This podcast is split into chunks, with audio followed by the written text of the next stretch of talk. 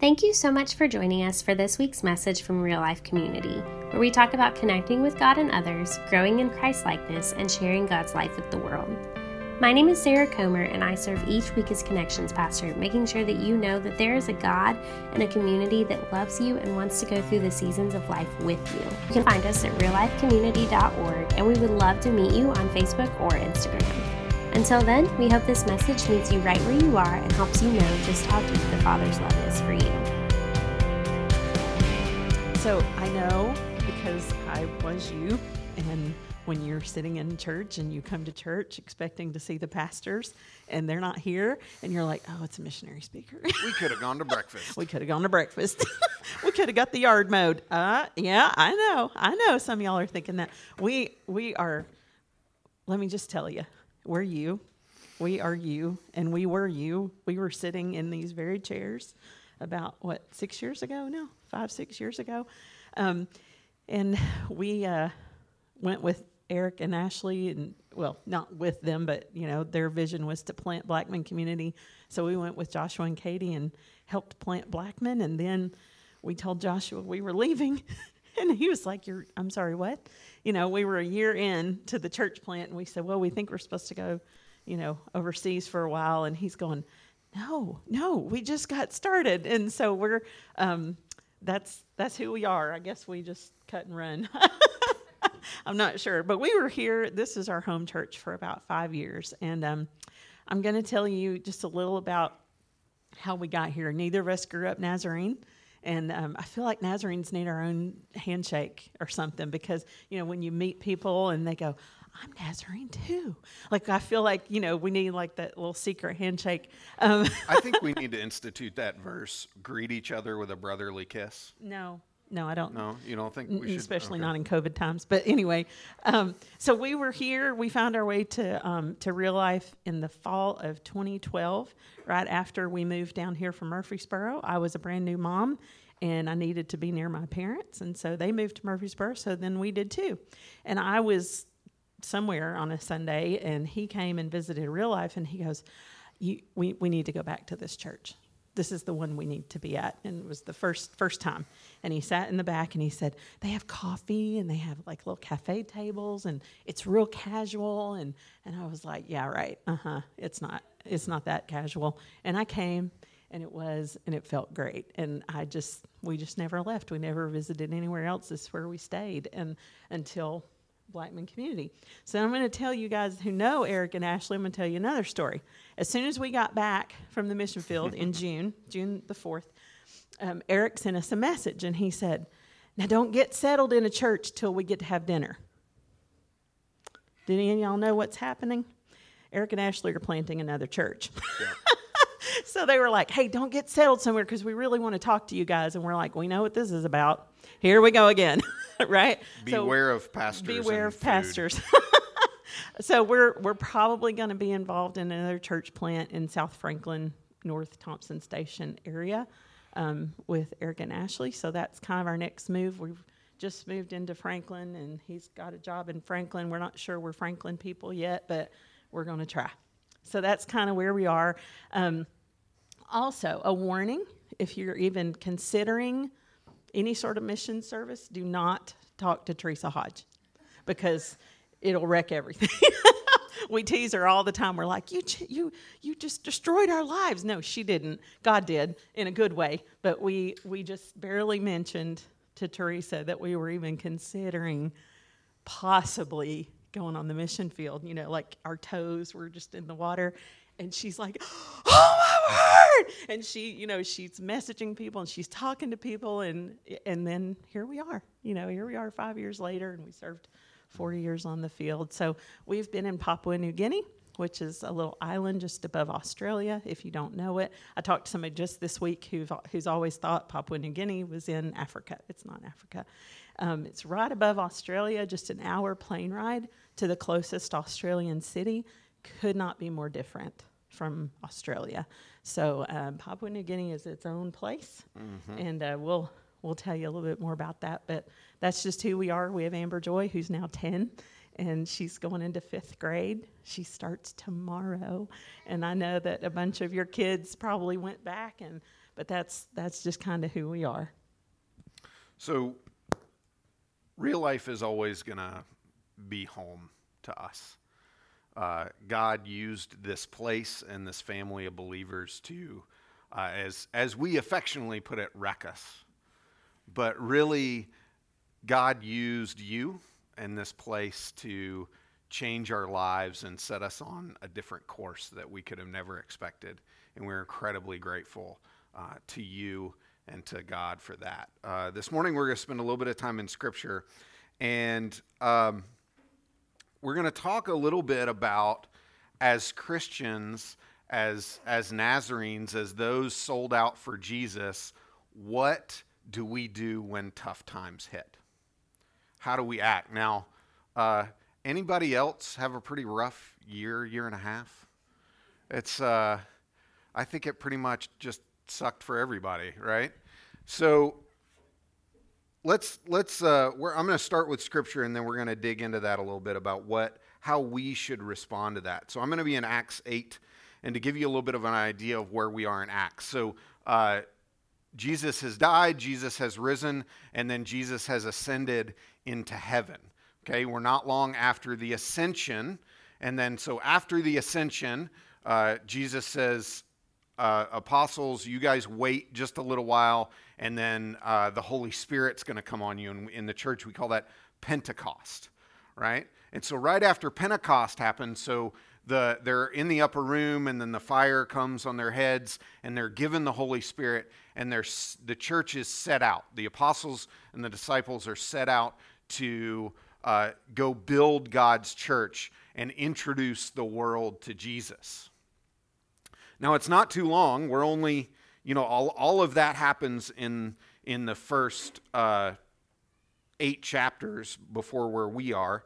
And then the movement's just going crazy, and we're preaching and creating the church and just creating disciples all over the place, and it's really exploding.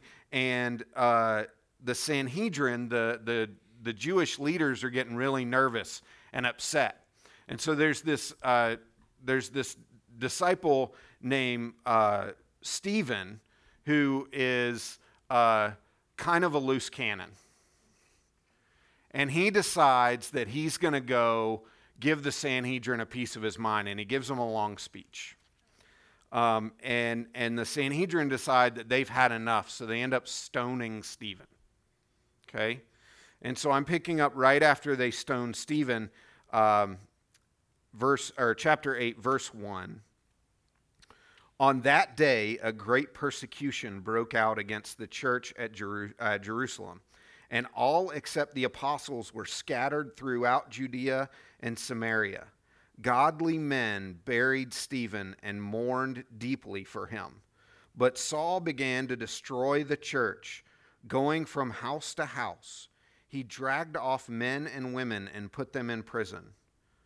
Those who had been scattered preached the word wherever they went. Philip went down to a city in Samaria and proclaimed the Christ. There, when the crowds heard Philip and saw the miraculous signs he did, they all paid close attention to what he said.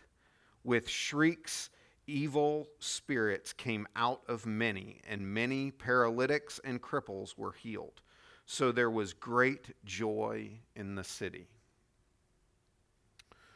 So, as Christians, as those of us in ministry and working, I just can't help but feel this was a lot of people's experience. I know this was our experience on the mission field, that we feel like we're a part of something, we're going to church, we're plugged in, we see God moving, and then just barriers start coming up, right? And we know through the last year and a half or so that we've all had tons of that, right?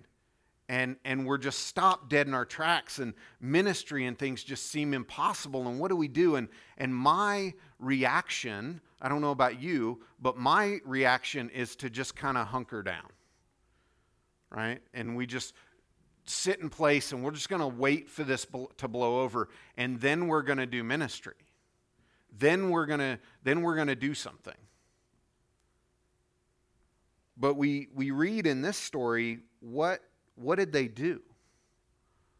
What did the apostles do, or the disciples in the early church, when they were persecuted, when they were scattered, when the Sanhedrin said, we'd haven't had enough of this little movement of these little Christian people, the little Christian followers, we're going to get rid of them. And they were under serious persecution, put in jail, they were scattered. So what did they do? Those who had been scattered preached the word wherever they went. And because of it, so there was great joy in that city. If I skip to the end there. Did you want to come? You can stay up here. It's okay. Oh, okay. I mean, I like the limelight by myself, but you're welcome to stay up here with me. Yeah, go ahead. Kind of switch out, keep you on your toes in case you didn't have coffee. Not the video, just the photo. Yeah, there she is. This is my friend Dari, and she gave me permission to tell her story to you anytime I wanted to. And Dari and I are the same age. We're 22. 25. No, we're 47, both of us. And she was my neighbor across the street, and she had taught in our nursing college. Kudjip, if you don't know, has we have the station there. The hospital is the major ministry. It's 100 and it changes beds on me. It's 145. 145 beds in our hospital. But then we also have a college of nursing that's been there for many, many years. And so Dari's one of the teachers in the nursing college, and she was our neighbor across the street.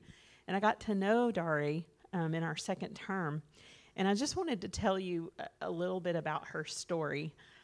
She's a single mom, which is very typical of a lot of women on our station, the people that worked at the hospital, people who worked at the nursing college, single, not because of their own choices.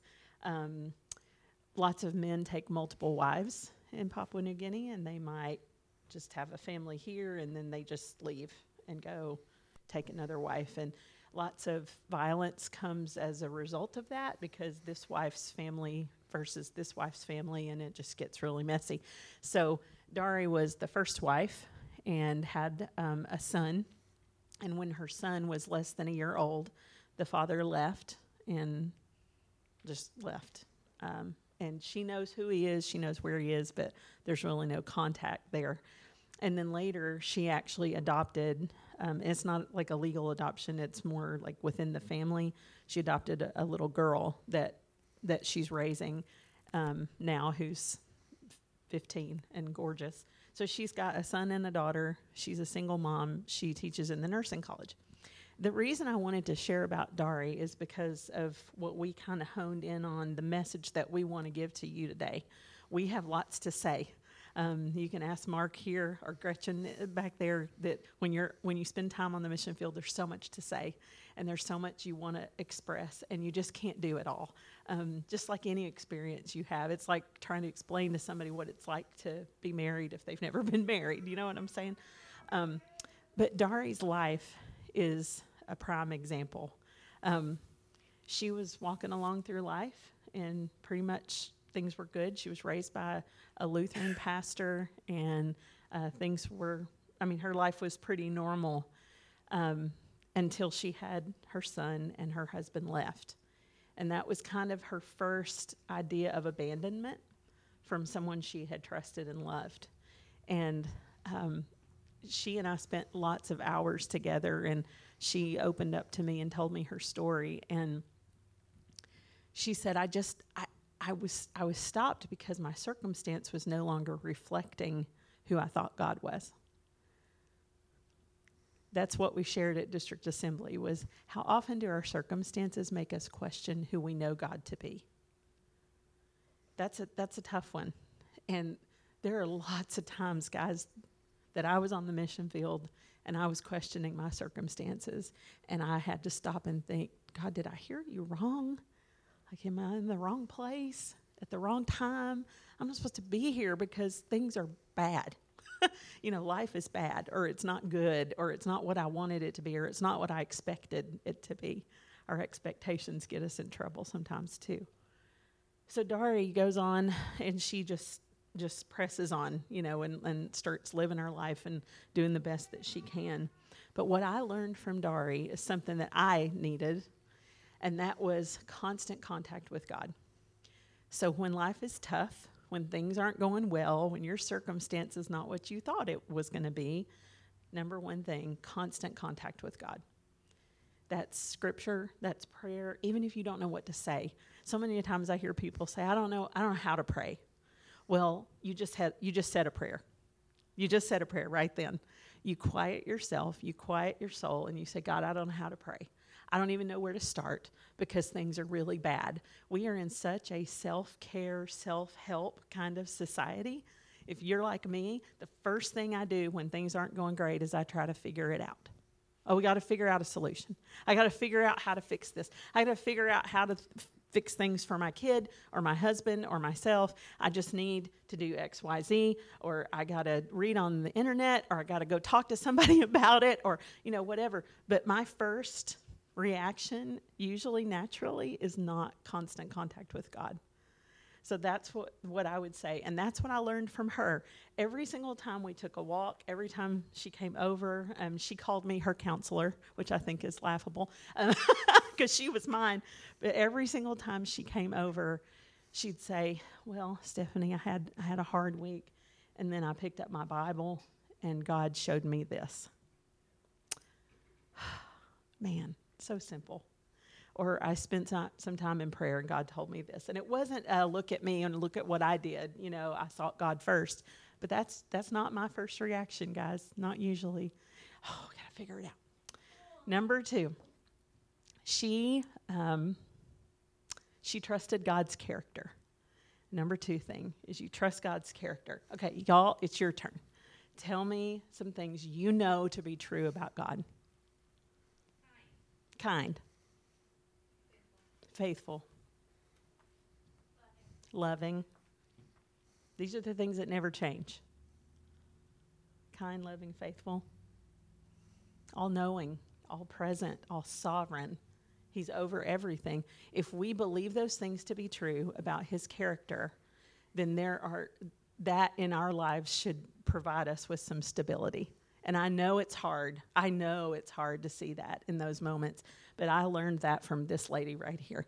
She never doubted who God was, even though her circumstances got bad and actually got worse. So what happened with Dari, really quickly, is that she ended up in the hospital, in our hospital at Kudjip, with typhoid twice in the time that I knew her. Typhoid is really bad for those of you who are in the medical profession, you know. And she had some lingering effects from the typhoid in that she started dealing with anxiety for the first time in her life. She was never an anxious person. She got typhoid, and I think it was because she was confronted with her own death, her own possibility of death. And so she's in the hospital, no husband. Her kids are teenagers by now. She's got a job. You know, she's thinking, what if I lose my job? All these things that were happening to her. And every time I talked to her, she'd say, but I know God's good.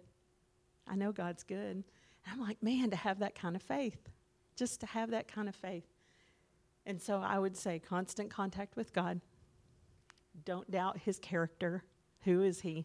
The things about, you know, him that have nothing to do with your circumstance. And then the third thing Justin's going to talk about just a little bit more that I learned from Dari is you put one foot in front of the other and you do the next thing. Dari didn't go to church because of her anxiety for almost a year. And for her, that was devastating because people the faithful in PNG, the Christians that we know of, you go to church, like that's where you get fed. That is your like anchor for the whole week. And it's packed. It's just like it's shoulder to shoulder in there. So for an anxious person, that was not a good fit. And for months, I found out she was going to church, but she was standing outside. And so her next thing that she wanted to do was to go back inside the church. I know it seems small, and maybe your action that God calls you to is small, but It's powerful, and it's whatever He is leading you to do. It's not what you think you should do, but it's through that constant contact and through trusting His character that she decided she was ready to go back inside the church. And so we wrote it down in her book that this week she's going to try to go back inside the church, and she did. And now she's sitting back at the front. And so that just through, a series of events, those are the things that I learned from her and so many people. I mean, I could put 8 other pictures up here and tell you guys more, but that's really the message that we want to present to you today is hard times come on all of us. And we just, this happened to me so many times. I'm a crier. If you don't know me, I'm a crier. I can cry at a Hallmark commercial. But I'd be in our bedroom just crying, Lord, what are you doing? This, our circumstances, we're stuck in this country. Like, quite literally, we were stuck in Papua New Guinea for a long time. I didn't know if I was ever going to get home. We were supposed to come speak here in May. That didn't happen because we were all diagnosed with COVID. And I thought, oh, my goodness, are we ever going to get home? And my circumstance became the thing. I learned from her and so many other people that constant contact with God and trusting His character are always going to lead me to the next right thing. Okay, so I hope that comes across, and I'm going to be quiet and let Justin talk. So the question is, what do we do as Christians? What do we do as those in ministry when we are either overtly persecuted or we're just going through really tough times? How do we respond? And Stephanie talked, well, first of all, we seek God first. Secondly, we trust what we know about God. All these things you said, we trust that God is sovereign and all-powerful. And that gives us the confidence and the ability not to give up, right? And we have all these pictures in scriptures, and we like even Stephen, who stood up to the Sanhedrin, and they took his life. Right? And we think that we've got to be like that we have to be this big hero of the faith, and we have to stand up and say, yes, me, Lord.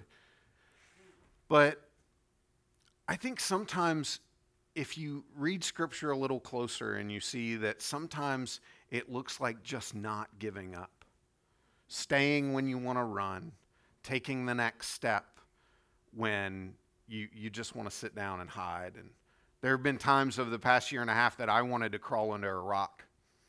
So I went to the mission field to help with technology. And God has a very interesting way of changing what we do. And so I came and I started working on technology. They had a handful of projects. The hospital was one of the biggest ones, but also with the field. So I started working on human resource things and helping our field leadership manage missionaries. And then that led to me being put on the field leadership team to help with personnel matters and being the personnel coordinator. Then I started working on getting a new software for the hospital and a new finance software, sorry. And that led to rebuilding the finances of the hospital. And then after a year or so of being deeply ingrained in the running of the business of the hospital, we lost our hospital administrator. And our field director came to me and asked me to fill in. So for the last year and a half, I ran a 145-bed hospital in a developing country through COVID. 2 months after I said yes, we had our first government lockdown in PNG. And I'm just the IT guy. I can't fix computers. What do I know about running a hospital? The answer is nothing. And I wanted to quit. I wanted to give up. Immediately, the biggest challenge we ran into is that we lost our doctors. So we rely on expat missionary doctors for our hospital. After we've been there for 53 years, and at the time we had one Papua New Guinean doctor. And so we usually run 10 to 12 full-time doctors that live there, and then we supplement with 25 to 30 short-term volunteers that come every year. Well, all international travel shut down. Countries are isolated. Our volunteer program dried up. all of our volunteers that didn't live there got out in a real hurry. And then one after another, we just kept losing doctor after doctor. I had to put 3 burned out doctors on airplanes, like PTSD level burnout. And we got down to where we were trying to run on call for a 145-bed hospital with 3 doctors. And there's a lot of cultural things that go along with this sickness, go along with COVID. There's a lot of stigma. A lot of people believe that it was because you're sinful, right? There were some people walking around saying, oh, we'll just be good, sanctified Christians and you won't get it. This is just God punishing the sinful, right? And so we're in a situation, we just had the first lockdown. It's in the country. We don't know anything yet. We don't have a vaccine. We don't have any treatments. We don't really know what to do with it. We're getting a lot of conflicting information. And the community is scared, our staff is scared, and we are losing doctor after doctor after doctor. And I just wanted to hunker down, let's just close, let's just hide. Let's just wait for this to blow over. The surrounding villages, we had a triage tent set up. We partnered with one of our church districts in PNG, and we got a big revival tent. And we put it out in front of the hospital, and we used that to triage patients to make sure, we weren't sending COVID patients in with the rest of the population in the hospital. We had threats from the local village to burn that down because we were bringing the sickness here. You guys need to keep it out. Our road was blocked at one point to keep buses and patients from getting to the hospital. And I remember one Monday morning, we had chapel. We have chapel every Monday morning. We're out on the lawn, and there's just this tension you can feel in the air. In our community, our station there, we have about 1,200 people that live there. And most of them are staff and staff families. And so everyone wants to know what's going on. Everybody's nervous. And so we have chapel, a short devotion. We've got about 150 people. I'm sitting there during devotion, and I know that I, as the hospital administrator, have to speak at the end. And I'm terrified. We're down to just a couple of doctors. I know week 3 is our limit. We're running with 3 doctors on call, and we lose one more. One gets sick, one gets injured, we're closing. And I'm thinking, this legacy in the Church of the Nazarene for over 50 years is about to die on my watch. This ministry that is the crown jewel of the church, I take over a couple months later and it's done. And I just want to curl up in a ball, and I want to run away, and I want to hide. But I prayed and I cried to God, and I said, I know I need to give these people hope, but I've got none. How do I do that? And I heard God say, he reminded me of some words from one of our older missionaries that had just recently retired. He'd been a missionary doctor there for 23 years. And he used to say, just treat the next patient. And so I stood up in front of 150, 200 people, and I said, guys, there's a lot to be scared of right now. There's a lot of worries. We don't know what tomorrow's going to look like. I don't have the answers to give you. I don't have the answers that's going to tell you exactly what's going to happen and how safe you're going to be. There's nothing I can give you that's going to guarantee the safety of you and your family. But God called us to this place to love these patients and introduce them to Jesus. So just take the next step, treat the next patient, be Jesus to the next person. And I wish I could say that everybody went, yeah, absolutely, that's wonderful advice. We're just going to go, and this is going to be great. It was a hard slog. for the next several months. But there were times when I got to the end of myself, and Aaron, our medical director, would come to me and just go, what are we going to do? What are we going to do? There's no hope. And I'd say, I don't know. I'm this engineer that always has to fix things. As long as I can put, piece A into slot B, I can make this thing work. We just need to figure out a better way to work it out. And I truly got to the end of myself. There were no more levers to pull, no more bolts to tighten. And I just heard God say, I'm going to work this out and you're going to be impressed. And he did, and I was. And I wish I could tell you that it was this amazing one moment and then everything was easy and perfect.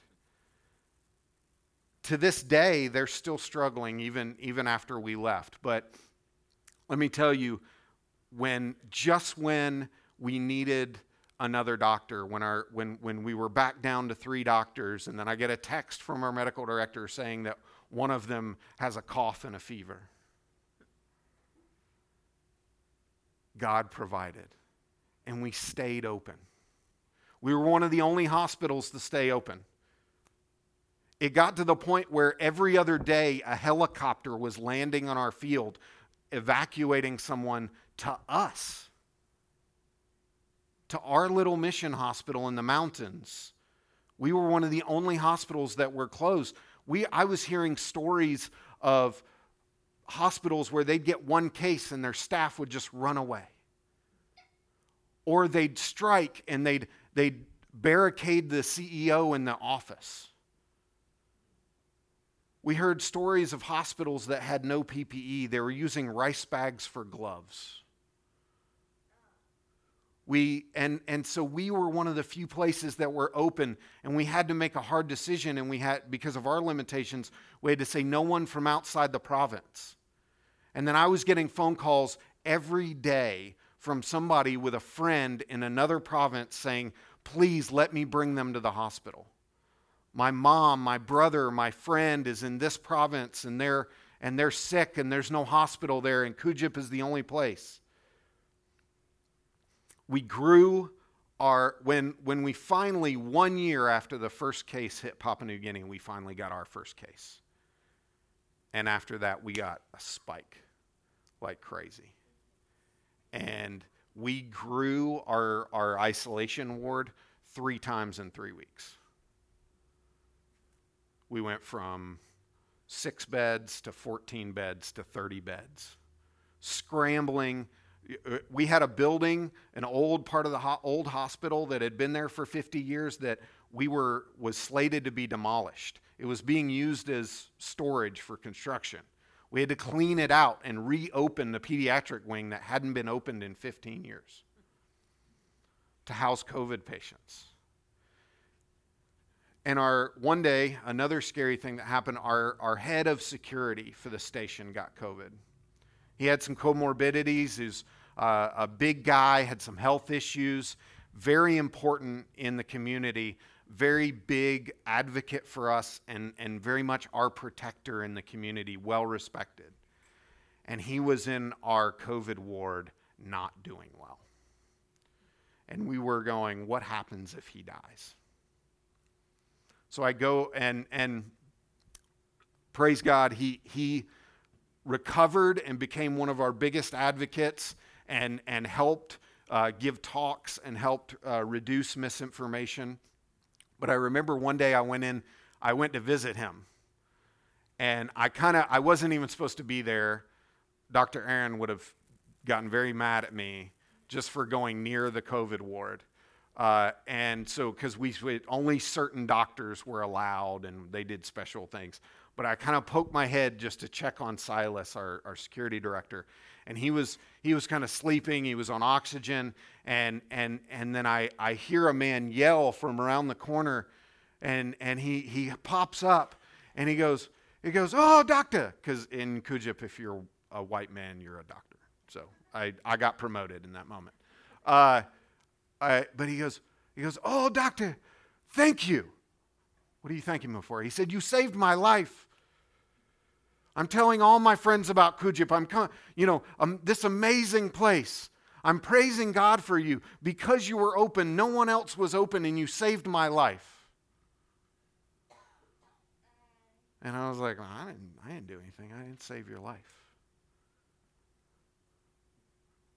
But we were open. It didn't look like this big triumphal thing, but we had a big group of people that were committed, that were seeking God first, that were trusting in his goodness and his sovereignty, and were not giving up. So, God's going to fix this, and we're going to be impressed. Thank you for listening, and I hope that I think the hard part is to make. We always feel like when there's missionary speakers, there's this big divide. You know, there's like, oh, I didn't go overseas, or I'm not. You know, I didn't do that. But I think this is the bridge where your circumstances are not the same as mine. Right now, I'm experiencing different circumstances than I did on the field. Like, things are hard in different ways. Everybody has their hard, you know. You never know what somebody's story is when you meet them on the street. But as followers of Christ, I think what brings us together and what makes us the same is that seeking ourselves first is not really an option. Seeking our own understanding is not an option. That's in Scripture. Seek first his kingdom, Matthew 6:33, and his righteousness. And then all these things are going to work themselves out. We've heard it over and over and over for our whole lives, those of us who've grown up in the church. What does that really look like day in and day out? What's our first point of reference? And then to trust who you know that he is, even when he's silent, right? Because he's silent a lot, it feels like. Or you don't know when things are going to happen, and then to not be afraid to keep going and take the next step. Whatever he's leading you to do, sometimes the next step is to be still and wait. Sometimes the next step is to get up and do something and go back inside the church, okay? We love you guys, and we are so thankful for this place. I'm getting a little choked up because I remember standing here singing Oceans, you know, years ago. Lead me where my trust is without borders. And he did. And he changed us. He wrecked us. And I think that God will wreck anyone who's open to it in a good way. You don't have to go to Papua New Guinea. You can. If you want to go to Papua New Guinea, or if you want to go overseas, you let us know, okay? We can get you hooked up with the right people. We still know people. Teresa's right over here, okay? But guys, just wherever you are, I really hope that God shows up for you in new ways. In big ways this year. And we thank you for being here. Can I pray for you? Jesus, you're so good to us. You're so good to help us remember who you are. God, in these moments, I pray for each and every person in this room. I want to lift them up to you. We all have our circumstances. We have the big things that we don't know how they're ever going to work out. We have the little day-to-day problems that come up for all of us. And some of us are facing illness. Some of us are still grieving losses years and years later. Some of us worry about our kids or our spouse. Ourselves. God, some of us are battling mental illness and addiction. Lord, I pray that each person here today will be reminded of who you are, the things we know to be true about you, that you are good, you are gracious, you are strong, you are loving. You are forgiving, and you are faithful. I speak those words in confidence today. even when I don't feel them. Even when my circumstances tell me that you are silent, God, remind me, remind us all who you really are. And when you're calling us to not give up, when you're calling us to take the next step into whatever it is you're asking us to do, God, help us to be courageous and to do that with boldness after we've sought you and after we have been reminded of who you are. Help us to be able to take the next step.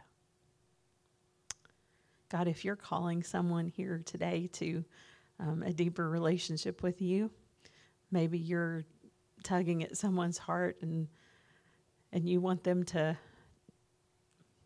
go follow you to the ends of the earth. God, I pray that they'll have the courage to do that, to have a conversation, to not be afraid.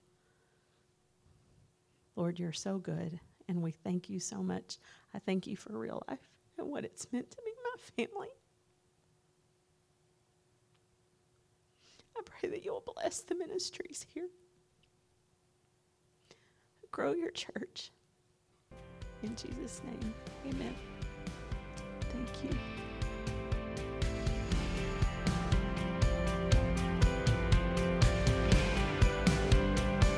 Thank you for joining us today. We would love for you to join us in person. Our address is 2022 East Main Street in Murfreesboro, Tennessee. If you would like to make a donation to keep our podcast ministry going, you can do so online at reallifecommunity.org/give. Thanks again for listening.